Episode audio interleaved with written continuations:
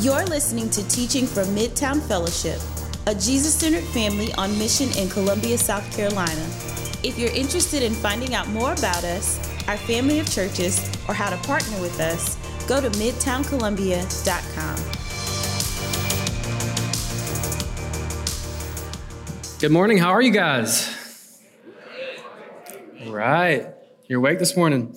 My name is Brandon. If we haven't met yet, I'm one of the pastors at our Lexington church. Uh, it's really good to be here with you this morning. I was here for many years before we launched our Lexington church, so uh, it feels like a bit of a homecoming. I'm excited to be with you all today. Uh, last week, we talked about the biblical category of conscience, if you were here, how everyone has a conscience and how our consciences are affected by sin and culture. And we introduced a concept called moral foundations theory that helps us see that our thinking about right and wrong is not neutral. It argues that different cultures base their sense of right and wrong on different receptors, kind of like you have five categories of taste buds. And this is really a, a, part two of that sermon, so if you missed it, you'll need to catch up. But as a recap, the moral taste buds are the following care, harm, fairness, loyalty, authority, and sanctity.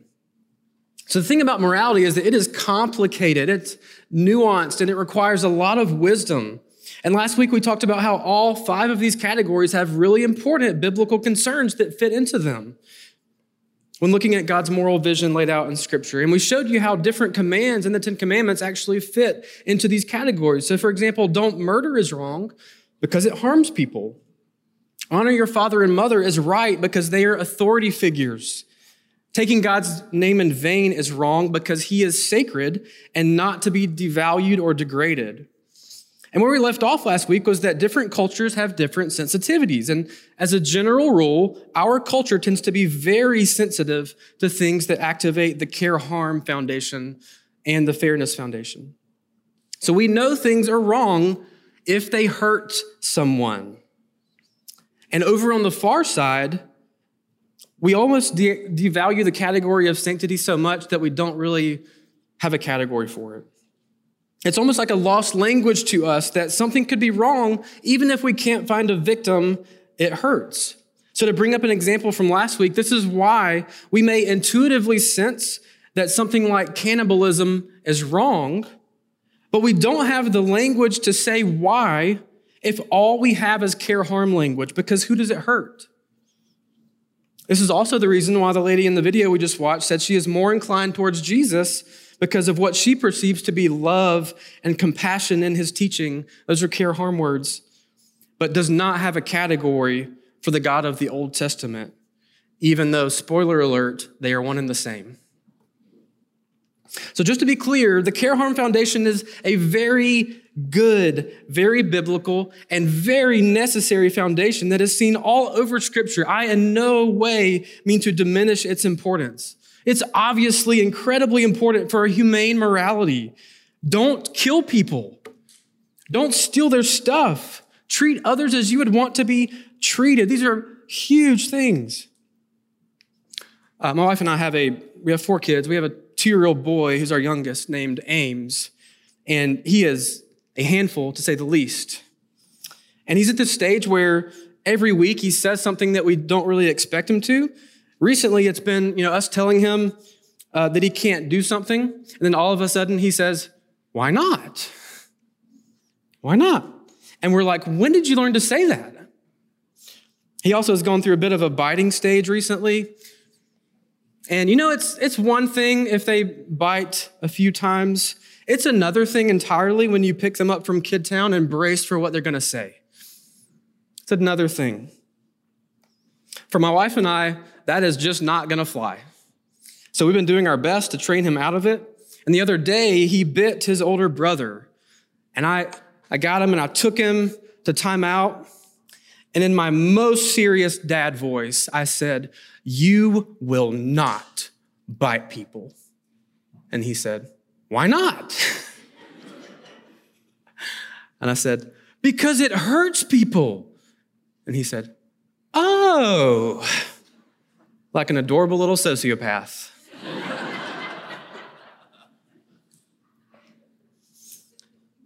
so, preventing harm is very important when thinking about morality.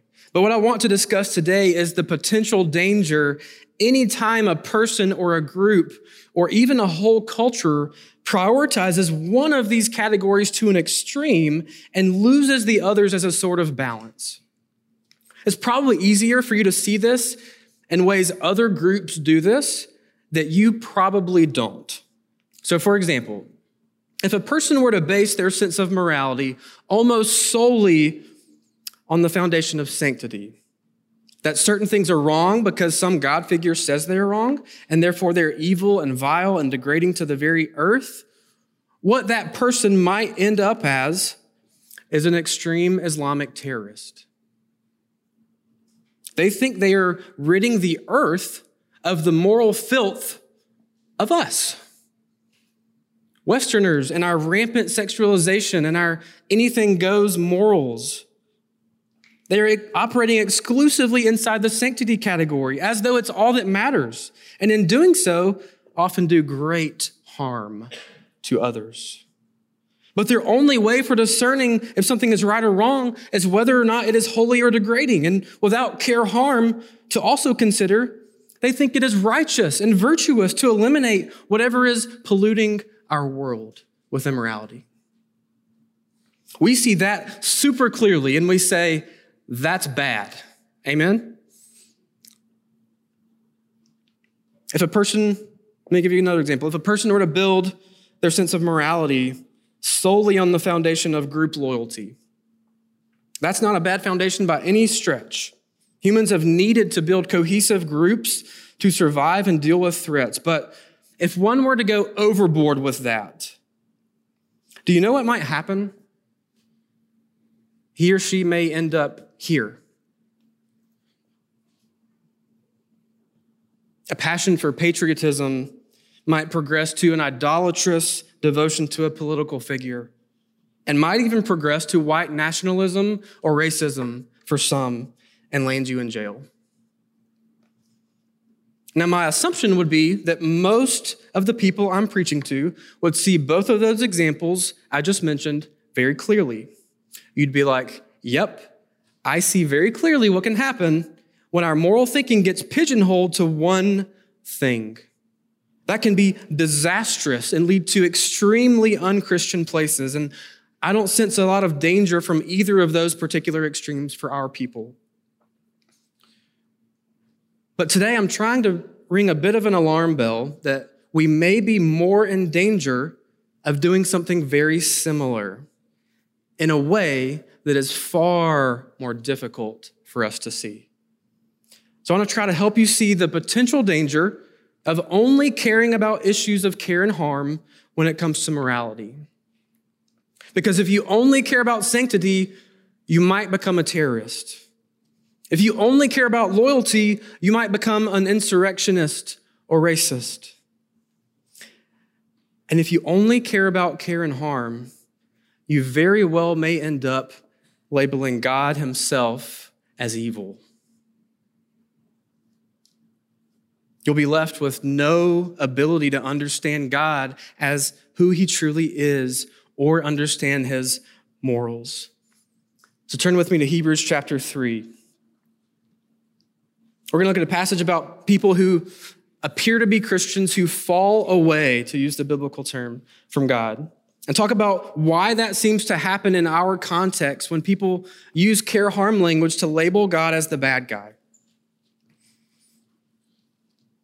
As you turn I have some backstory for this passage, uh, in week one, we talked about how the Ten Commandments are actually part of a salvation story. God miraculously rescued the nation of Israel from brutal slavery to the Egyptians and brought them to Mount Sinai, and he gave them the commandments as house rules. So these laws would be how they would learn to be sons and daughters of God and not be slaves to an oppressive regime. Humans with dignity, not creatures of burden. But there were serious issues from the start. Like literally, while Moses is on the mountain receiving the Ten Commandments, the people get tired of waiting and they fashion a golden calf to worship. They worship this image and they have a party that, based on Hebrew wordplay, we believe would have been rated R at least. So, not such a good start. And this angers both God and Moses. And fun fact Moses actually takes the first tablets of stone with the commandments inscribed on them, and he shatters them on the ground when he sees this. After the dust settles, the dust literally had to settle, and Moses get a, gets a replacement copy, they set off on a journey to the promised land. The trip takes much longer than anyone expected because God was not going to let egregiously rebellious people ruin the humane community he was trying to create. The journey turned out to be a testing and purifying one. And long story short, not everyone who started at the mountain made it to the promised land. Hebrews 3 explains why.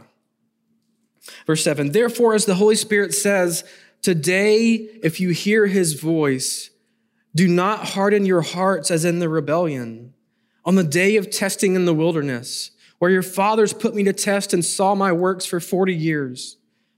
Therefore, I was provoked with that generation and said, They always go astray in their heart. They have not known my ways. As I swore in my wrath, they shall not enter my rest. God was provoked by their idolatry and ingratitude and refusal to trust him, even after all they had experienced. These people literally watched the Red Sea stand up like a wall, but somehow still rebelled against God when things took longer than they hoped. Some were unable to handle their story being different from what they expected. Verse 12 Take care, brothers lest there be in any of you an evil, unbelieving heart, leading you to fall away from the living God. Again, falling, falling away is the biblical term for someone who seemed to be a Christian or a follower and worshiper of God of the Bible. They gave every appearance of this, but then they walked away. This has been a concern and a warning for Christians throughout the ages. And the reasons people walk away from Jesus in different times and cultures vary, but the warning stays the same.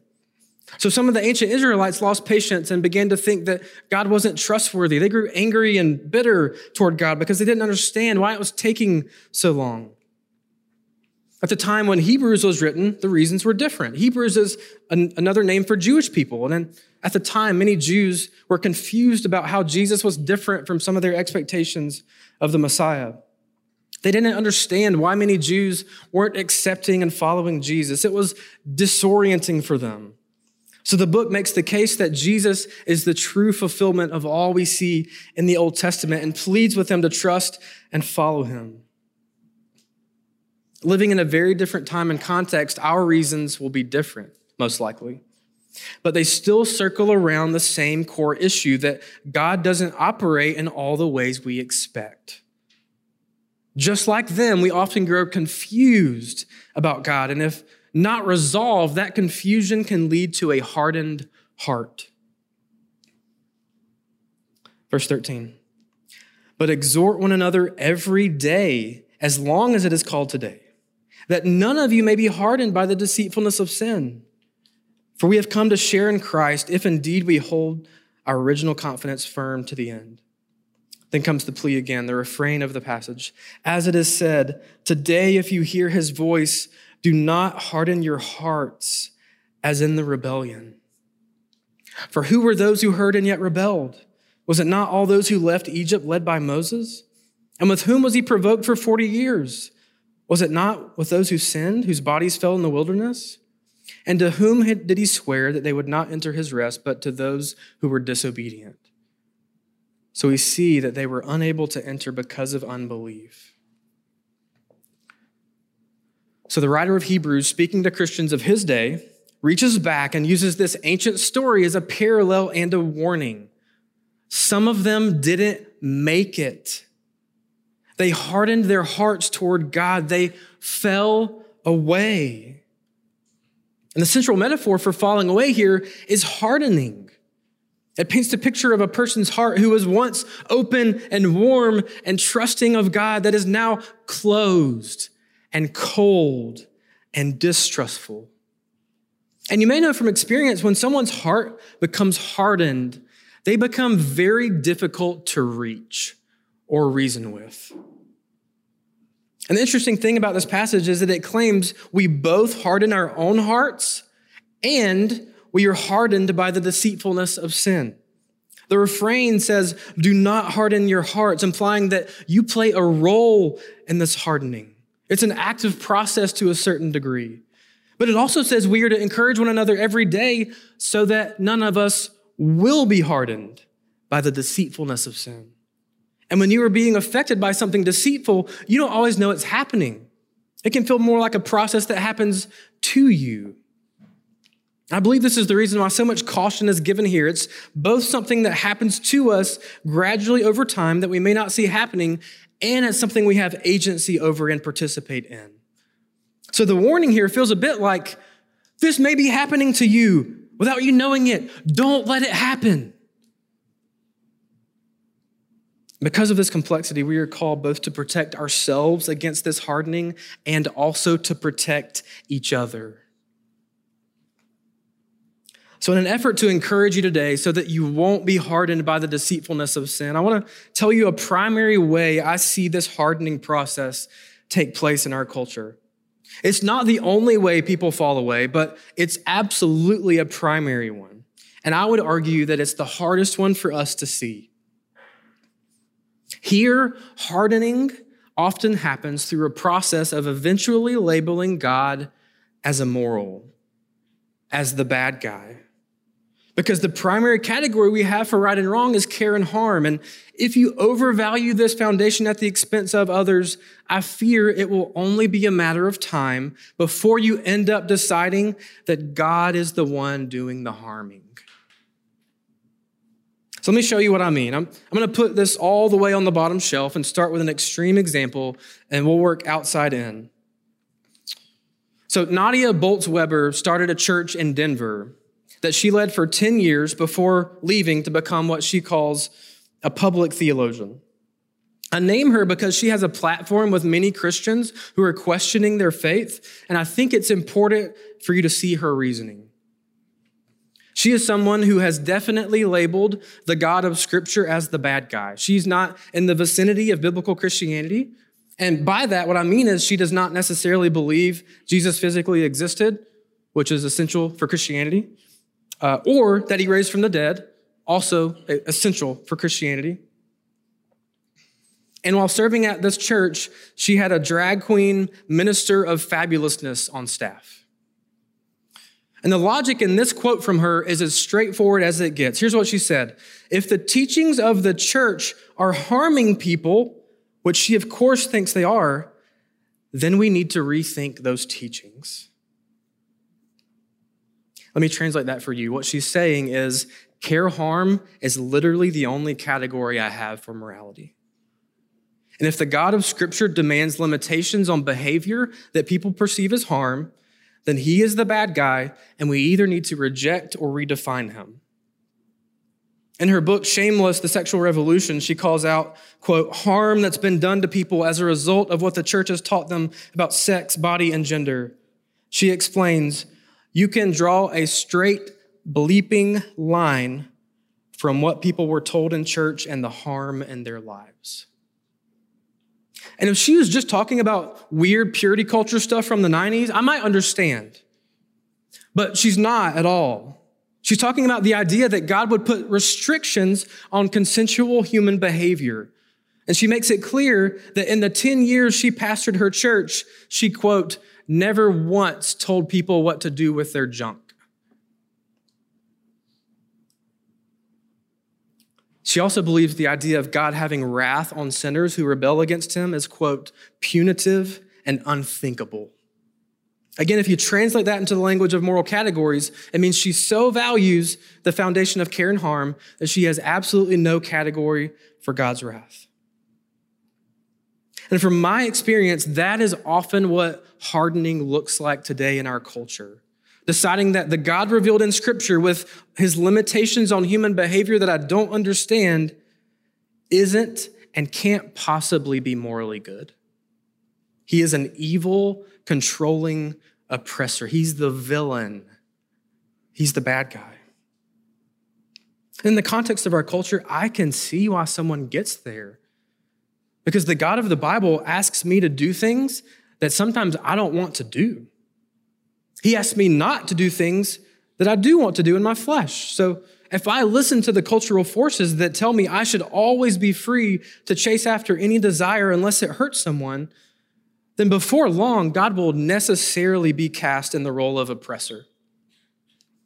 He's harming me and harming others, so he must be revolted against or radically altered. And the reason this can be so tricky or deceitful is that you actually use your most functioning moral category to pronounce judgment on God. So it can feel like you're very much doing the right thing. It's very sad for me to think about, but uh, most of the Christian leaders who had the biggest impact on my faith growing up have also fallen away, uses, using the language of Hebrews. And most of them share a very similar story. I don't know if any of you guys are old enough to uh, remember uh, Joshua Harris, but he wrote a book in the 90s called I Kissed Dating Goodbye. It's a very funny title. He basically argued that dating had become too flippant and that Christians should pursue more of a courtship model where you only date when you're ready to pursue marriage. In hindsight, it had some pretty big flaws, honestly. And uh, a 21 year old should not have been allowed to write the definitive book on dating, okay? It was a bad idea from the start. But at the time, it greatly influenced the way I thought about dating. Now, if I were to write a book on dating for Christian men today, it might be titled, For Goodness Sakes, Ask a Girl Out.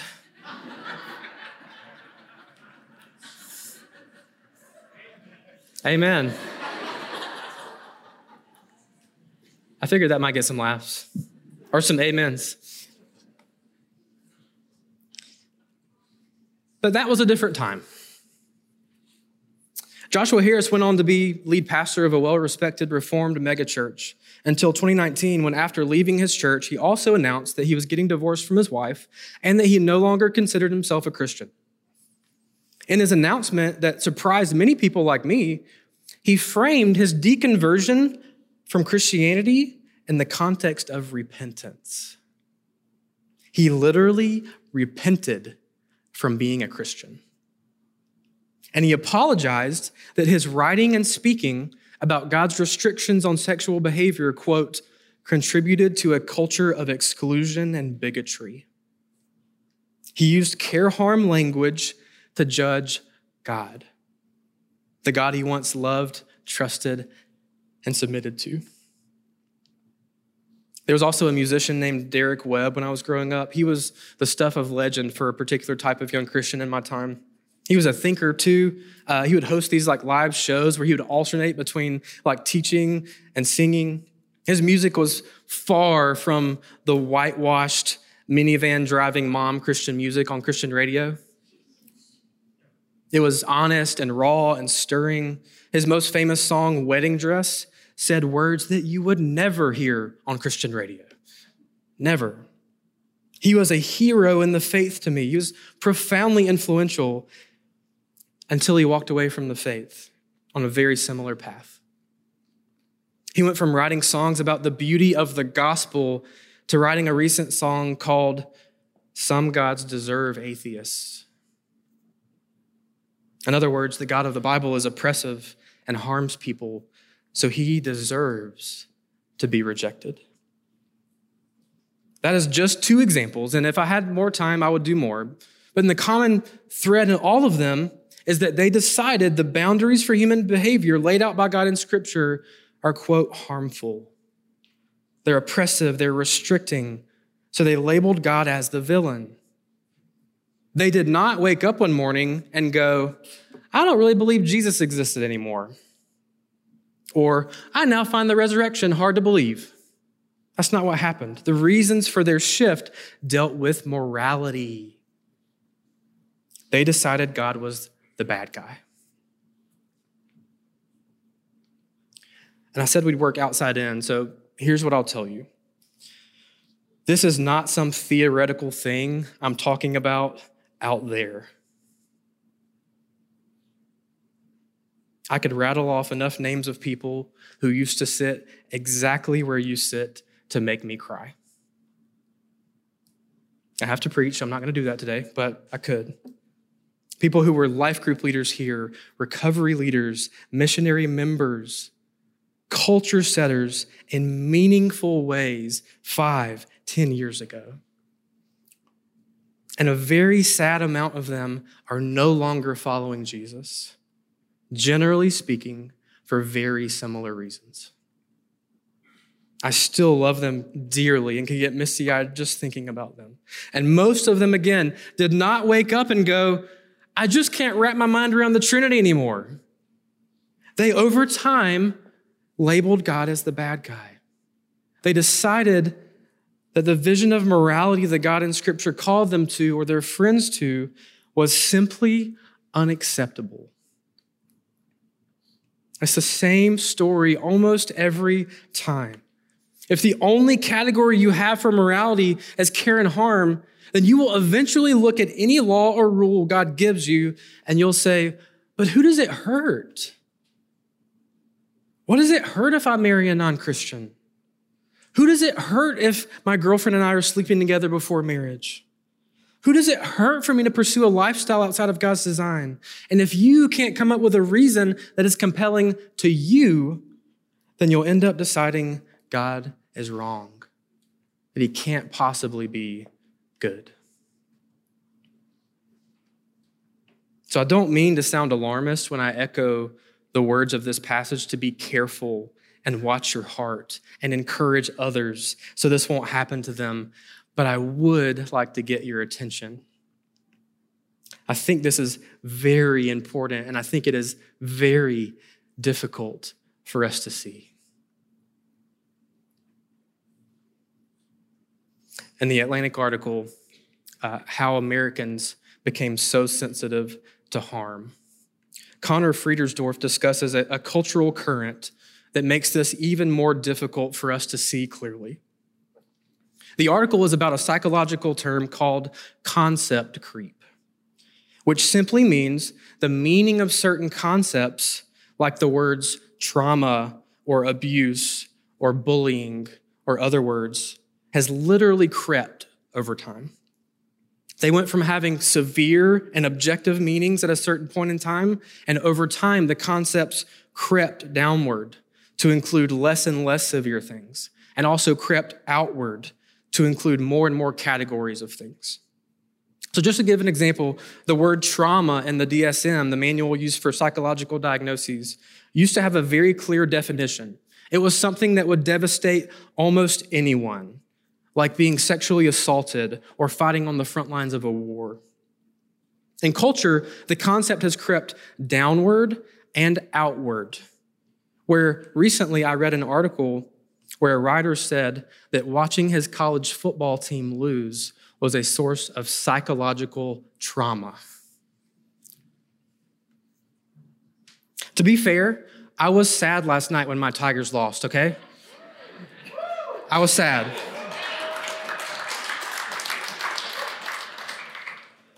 Jesus still reigns,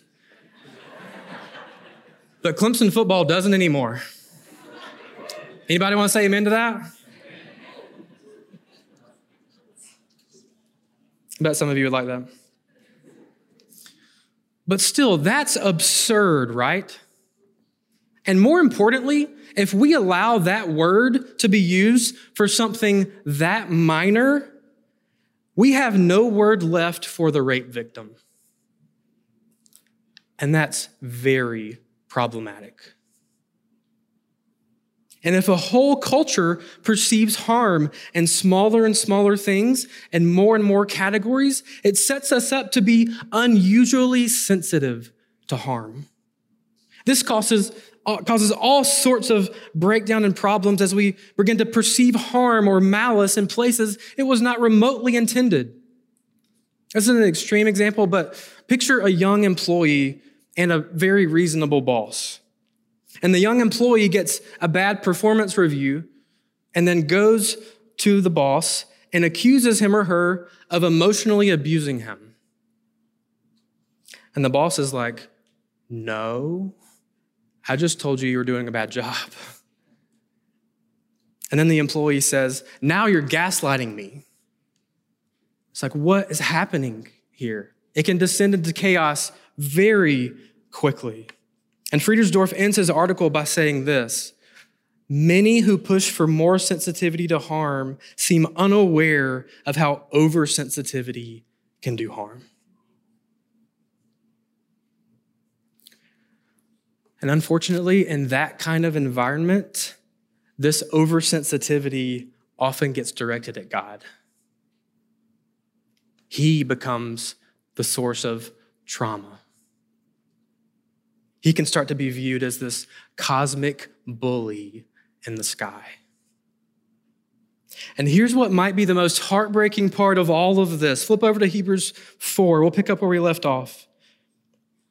This is speaking about the Israelites who rebelled against God in the wilderness. And I want you to pay attention to where God was trying to take them. Starting in verse 1 Therefore, while the promise of entering his rest still stands, let us fear, lest any of you should seem to have failed to reach it. For good news came to us just as to them, but the message they heard did not benefit them because they were not united by faith with those who listened. For we who have believed enter that rest. As he has said, As I swore in my wrath, they shall not enter my rest. Although his works were finished from the foundation of the world, for he has somewhere spoken of the seventh day in this way. And God rested on the seventh day from all his works. And again in the passage, he said, They shall not enter my rest. Since therefore it remains for some to enter it, and those who formerly received the good news failed to enter because of disobedience, again he appoints a certain day, today, saying through David so long afterward, and the words already quoted Today, if you hear his voice, do not harden your hearts. Here's the thing, y'all God is not and never has been the bad guy. God's intention was to take them to, quote, his rest, the promised land, the ache of their souls, the land flowing with milk and honey. And their hearts hardened against the most benevolent being you could ever imagine. Somehow they became convinced that he was the bad guy, but he was trying to take them to a land with no more slavery no more evil warring nations next door who would stampede the city at night and kill their loved ones. He was trying to create a community where no one would worship idols and the destruction they bring with them, where no one would dehumanize themselves by bowing down to a created statue, where kids grew up to be kind and joyful humans because they learned to honor authority, where they didn't have to worry about anyone lying about them or slandering their reputation. They didn't have to lock their doors at night because no one would covet or steal, and they never would have to worry about their husband or wife breaking their heart and cheating on them. He is the best good guy ever. And even still, their hearts grew cold and hard. They became convinced that God was wrong for what he asked of them. To wander around while the disobedient ones who would ruin it for everyone else died off eating the same old manna every day. They labeled that God with those stunning intentions as the villain. You have to think in all the disorientation that must come from people assuming you're the bad guy. God may have thought, if you could only see what I see, like he's watching them traipse through the wilderness and their hearts are clenching up by the hour. And he looks over and he sees the promised land. If you could only see the rest that awaits you, it's better than a spa day. It's better than the meat pots you had in Egypt. If you could only see the freedom from your own destructive tendencies, freedom even from your own miserable, hardened heart freedom from the fear of others' sins against you. If you saw it the way I see it, you'd love it just like I do, and you'd lay down literally anything to get it. When you don't see where God is taking you and why, it becomes far easier to harden your heart against Him. It's kind of like the commandment observe the Sabbath and keep it holy. Built on the sanctity foundation, it's one of the commands that we really struggle with as a culture. Like, we aren't so much opposed to a day off, but we don't really even know what it would mean to, quote, keep it holy. And if the only foundation you have is care and harm, you'll probably rebel against this, or maybe even despise its restrictiveness, unless you're convinced by an argument that it's a way of self care. That's, that's the language you speak.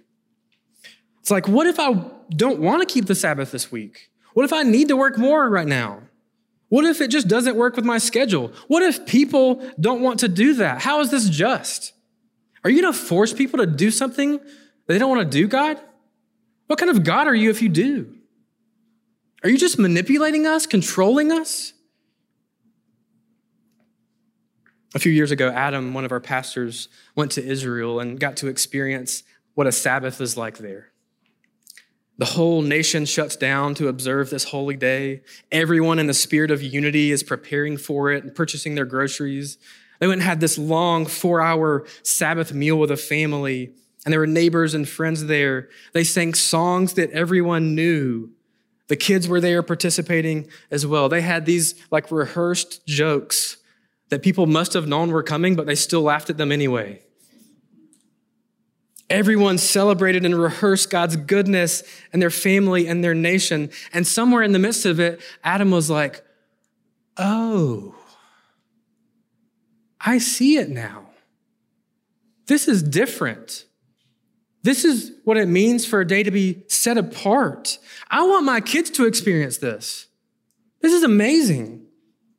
Like, how much healing would it bring to America if we did that for a year? If every Friday night you got together with neighbors or friends over a long meal full of ritual and tradition, rehearsing the goodness of God and expressing gratitude for all we've been given, that'd be deep medicine for us. If you could only see what I see that our frantic busyness and loneliness and the sense that our productivity determines our, our value could be dealt a death by weekly meals together with friends on days of no labor, full of intentional gratitude towards God. Would you give up the restriction on your freedom for something as beautiful as that? If you could only see what I see, what if Every child in our land never had to give a second thought to whether or not mommy or daddy love each other and will be faithful to each other and will always reconcile no matter what.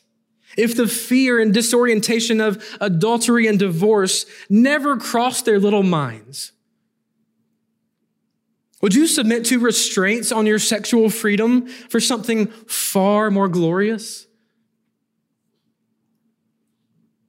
If you could only see what I see, how much peace and security and relief would be ours if all of our dealings with one another were honest.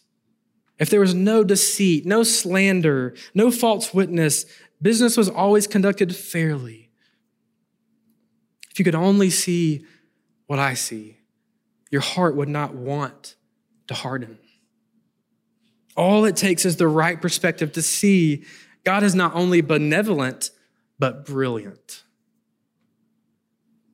But you have to realize that God has more moral categories than you probably have. And for those who hardened their hearts in the rebellion that we've been talking about, their entire focus was right here on the frustration and difficulty of the wilderness. They had a one world view. And what God was asking of them made no sense because they had a one world view. But God had a two world view because He knew the promised land was coming. He knew that all of the difficulty and sacrifice would be more than worth it. And later in the book of Hebrews, we see the same idea. In chapter 11, the author gives some examples of those who did not harden their hearts, those who did not fall away. It mentions all these prominent figures who trusted God until the end of their lives, even though they did not get to see the fulfillment of God's promise in Jesus. You can follow along with me on the screen. These all died in faith, not having received the things promised but having seen them and greeted them from afar, and having acknowledged that they were strangers and exiles on the earth. For people who speak thus make it clear that they are seeking a homeland. If they had been thinking of that land from which they had gone out, they would have had opportunity to return. But as, it is, they desire a better country, that is, a heavenly one. Therefore, God is not ashamed to be called their God, for he has prepared for them a city. We too, in our secular culture, have a one world view where this life is all there is. So we have a constant temptation to only care about and love this world, to do what we want in this world, to follow our desires here. And if that's your only time horizon, then Jesus' call to deny yourself and follow him makes no sense. Because why would you? Why would you lay down your desires? Why would you obey him and follow his design for life and accept the inherent difficulty of following Jesus? In this view, the moral thinking of our culture makes way more sense. Don't do anything that makes your life more difficult. But God aggressively claims a two world view in Scripture. He says that there is a better country that awaits us on the other side of this one, a heavenly city beyond our wildest dreams. He claims that this life is nothing but a short walk through the wilderness. And what comes after it is either a literal eternity of unimaginable bliss or an eternity of suffering, regret, and deep grief. Those whose hearts soften toward Him in repentance and faith through trusting in Christ are in paradise, and those whose hearts remained hardened and rebellious are eternally separated from any source of goodness in the world. And if that is the case, then trust in God's authority makes all the sense in the world. Repentance of our sin and self denial makes all the sense in the world. Accepting whatever hardships come with following Jesus in your life is a no brainer. Anything else would be illogical. Our culture will never have this two world view. In fact, they will think it's ridiculous. Paul says so in 1 Corinthians 1, verse 18. For the word of the cross is folly to those who are perishing, but to us who are being saved, it is the power of God. Those that fall away trade a two worldview for a one worldview. They trade the wisdom of God for the wisdom of the world. They trade being different and set apart from the world for believing everything the world believes. So, my goal for us would be to settle in to being the right kind of different, if you know what I mean. The right kind of set apart the right kind of weird. I do not have in mind Christian t shirts or bumper stickers, okay? That's not what I'm talking about. I mean a deep and settled peace that we know God's heart for us. We know where He's taking us. So we really are okay sticking out here, being thought of as foolish or behind the times if necessary. If we come under God's authority and embody his morals, we are going to be different from the world.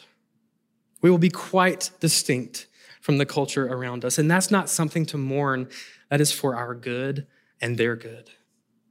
So we get to increasingly say, if you could only see this the way I see it, you might love it too. Living for eternity will never make sense here, but if eternity exists, it will never makes sense to not live for it. So here's what I will leave you with today God is not the bad guy, He never will be. He wants you to be in the true and better promised land. He wants you to be in paradise, and he's diametrically opposed to anything that would keep you from getting there. Sin cannot be tolerated there because it would quickly spread and ruin it, just like it has with our world. So sinners must repent to enter. This is why he pleads with you today. If you hear his voice, do not harden your heart. So that 10 years from now, we will not have hardened our hearts and fallen away.